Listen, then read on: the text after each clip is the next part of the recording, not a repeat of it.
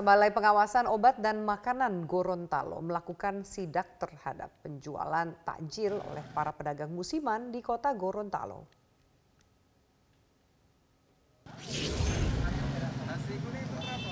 Terdapat 61 sampel makanan yang diuji oleh petugas BPOM untuk memastikan tidak mengandung bahan berbahaya. Bahan berbahaya yang berpotensi digunakan dalam makanan di antaranya bahan pengawet, pewarna, boraks, hingga formalin. Dari hasil uji laboratorium diketahui bahwa sejauh ini tidak ditemukan bahan berbahaya yang terkandung dalam takjil. Selain di kota Gorontalo, pemeriksaan takjil akan dilaksanakan oleh BPOM serentak di seluruh kabupaten di Provinsi Gorontalo satu minggu selama bulan Ramadan.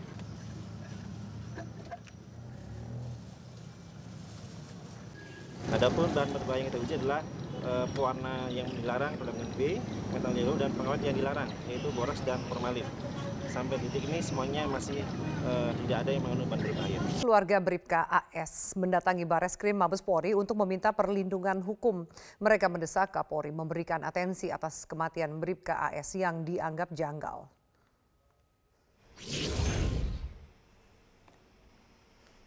Kuasa hukum keluarga Bribka AS mendatangi Bareskrim Mabes Polri dan menyurati Kapolri serta Kadif Propam untuk mendesak pengusutan kematian Bribka AS.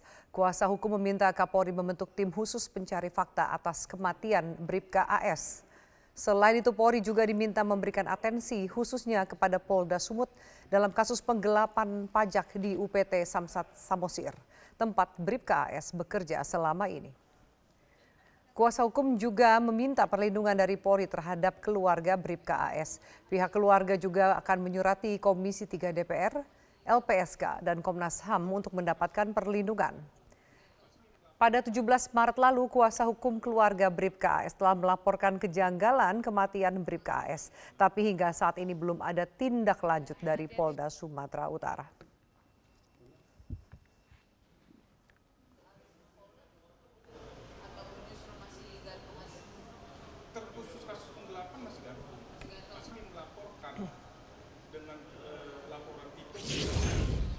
Satu persatu kejanggalan kematian Bribka AS terungkap. Terbaru istri almarhum Bribka AS mengaku bahwa suaminya sempat diancam oleh Kapolres Samosir sebelum akhirnya ditemukan meninggal dunia.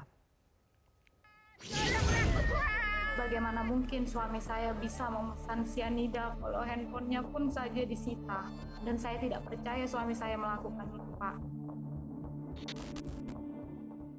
Setelah dinyatakan hilang sejak Jumat 3 Februari 2023, Bribka AS, anggota Satlantas Polres Samosir, ditemukan meninggal dunia Senin 6 Februari 2023. Ia ditemukan tergeletak tak bernyawa di Kelurahan Si Ogung-Ogung, Kecamatan Pangururan, Kabupaten Samosir, Sumatera Utara. Keterangan awal yang dirilis kepolisian menyebutkan Bribka AS diduga nekat bunuh diri dengan menenggak racun sianida karena terjerat kasus penggelapan uang pajak di kantor Samsat Pangururan. Total uang yang disinyalir digelapkan Bribka AS mencapai 2,5 miliar rupiah dengan jumlah korban sekitar 400 wajib pajak.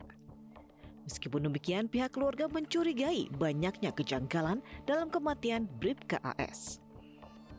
Salah satunya adalah lokasi penemuan jenazah yang berada di ruang terbuka, namun tidak ada laporan warga mengenai hal mencurigakan dari tanggal 3 hingga 6 Februari saat jenazah ditemukan.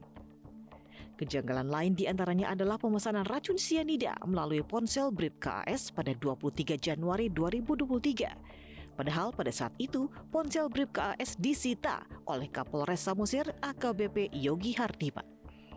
Selain itu ditemukan pula bekas luka memar di bagian belakang kepala Brib KAS dan sejumlah luka tidak wajar lainnya. Istri Brib KAS, Jenny Simorangkir, juga menyebut Kapolres Samosir sempat memberi tenggat dua minggu untuk membayar 400 juta rupiah. Padahal menurut keterangan keluarga, ganti rugi sudah dibayarkan sebesar 700 juta rupiah. Pada tanggal 23 Januari selesai apel pagi sekira jam 10 kurang almarhum datang kepada saya membilang bahwasannya eh, dia harus membayar uang 400 juta dan handphone beliau disita Jadi bagaimana mungkin suami saya bisa memesan sianida kalau handphonenya pun saja disita. Dan saya tidak percaya suami saya melakukan itu, Pak. Tidak hanya itu, Jenny juga menceritakan ancaman yang diberikan Kapolres kepada Bribka AS. Tanggal 3 bulan 2, almarhum bangun tidur, dia melihat handphone bahwasannya almarhum sudah dijadikan tersangka beliau bercerita kepada saya, kenapa ya dijadikan tersangka lagi? Sementara saya sudah membayar, kata beliau. Jadi saya bertanya, siapa aja Pi yang dijadikan tersangka? Mereka ada enam orang. Jadi saya bilang, ya sudah lah Pi, mungkin memang seperti itu prosesnya. Langsung beliau bilang, ternyata benar yang dikatakan Bapak Kapolres, akan kubuat anak dan istrimu menderita. Pemirsa kelanjutan nasib hukuman Verdi Sambo akan diputuskan dalam sidang banding pada 12 April 2023. Apakah Sambo tetap akan difonis mati atau mendapatkan keringanan hukuman? Sebab salah satu anggota majelis pernah mengurangi hukuman dari jaksa Pinangki.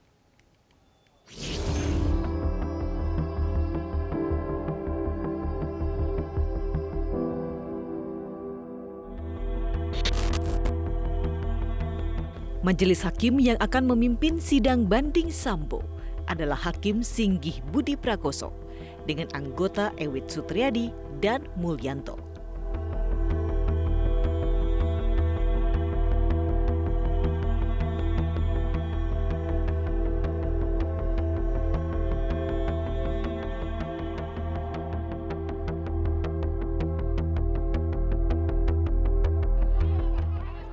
Sebelum menangani Sambo, Hakim Singgi Prakoso pernah masuk dalam majelis perkara Jaksa Pinangki Sirna Malasari.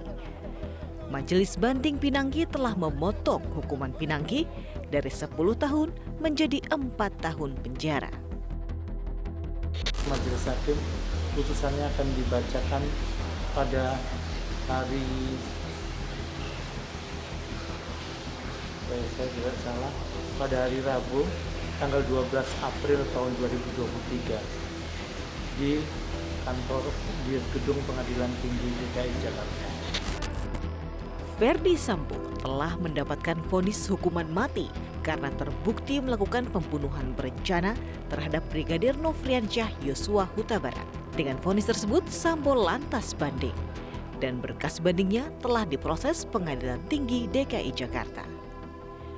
Nasib Verdi Sambo akan diputuskan pada 12 April 2023 dalam sidang yang terbuka untuk umum.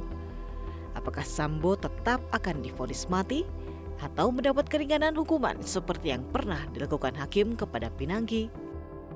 Tim Liputan Media Group Network. Pemirsa meresahkan warga, sembilan anggota geng motor ditangkap tim Pegasus Polres Jeneponto. Sebelumnya viral di media sosial video pengancaman anggota geng motor menggunakan busur. Pemirsa inilah video para pelaku yang viral di media sosial. Geng motor ini meresahkan warga lantaran berkeliaran membawa busur dan mengancam pengguna jalan di Jalan Poros Makassar Jeneponto. Aksi berbahaya ini dilakukan di tengah malam dan sangat meresahkan warga. Berbekal video ini, tim Pegasus Resmo Polres Jeneponto melakukan pencarian ke sejumlah kecamatan. Polisi harus kejar-kejaran di perkampungan saat memburu para pelaku. Polisi akhirnya menangkap sembilan remaja tanggung di Kecamatan Kelara, Kabupaten Jeneponto. Polisi menyita sejumlah barang bukti berupa kendaraan dan busur panah. Untuk sementara sembilan pelaku dititipkan di sel khusus karena semuanya masih di bawah umur. Namun aksinya meneror warga dengan busur sangat meresahkan.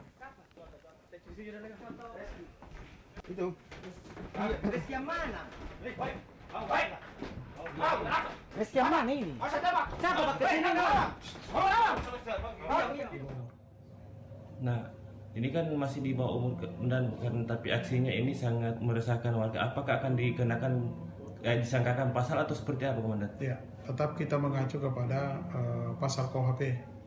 Pasal KUHP walaupun dia di bawah umur karena dia membawa senjata tajam itu diatur dalam uh, lembar negara undang-undang darurat.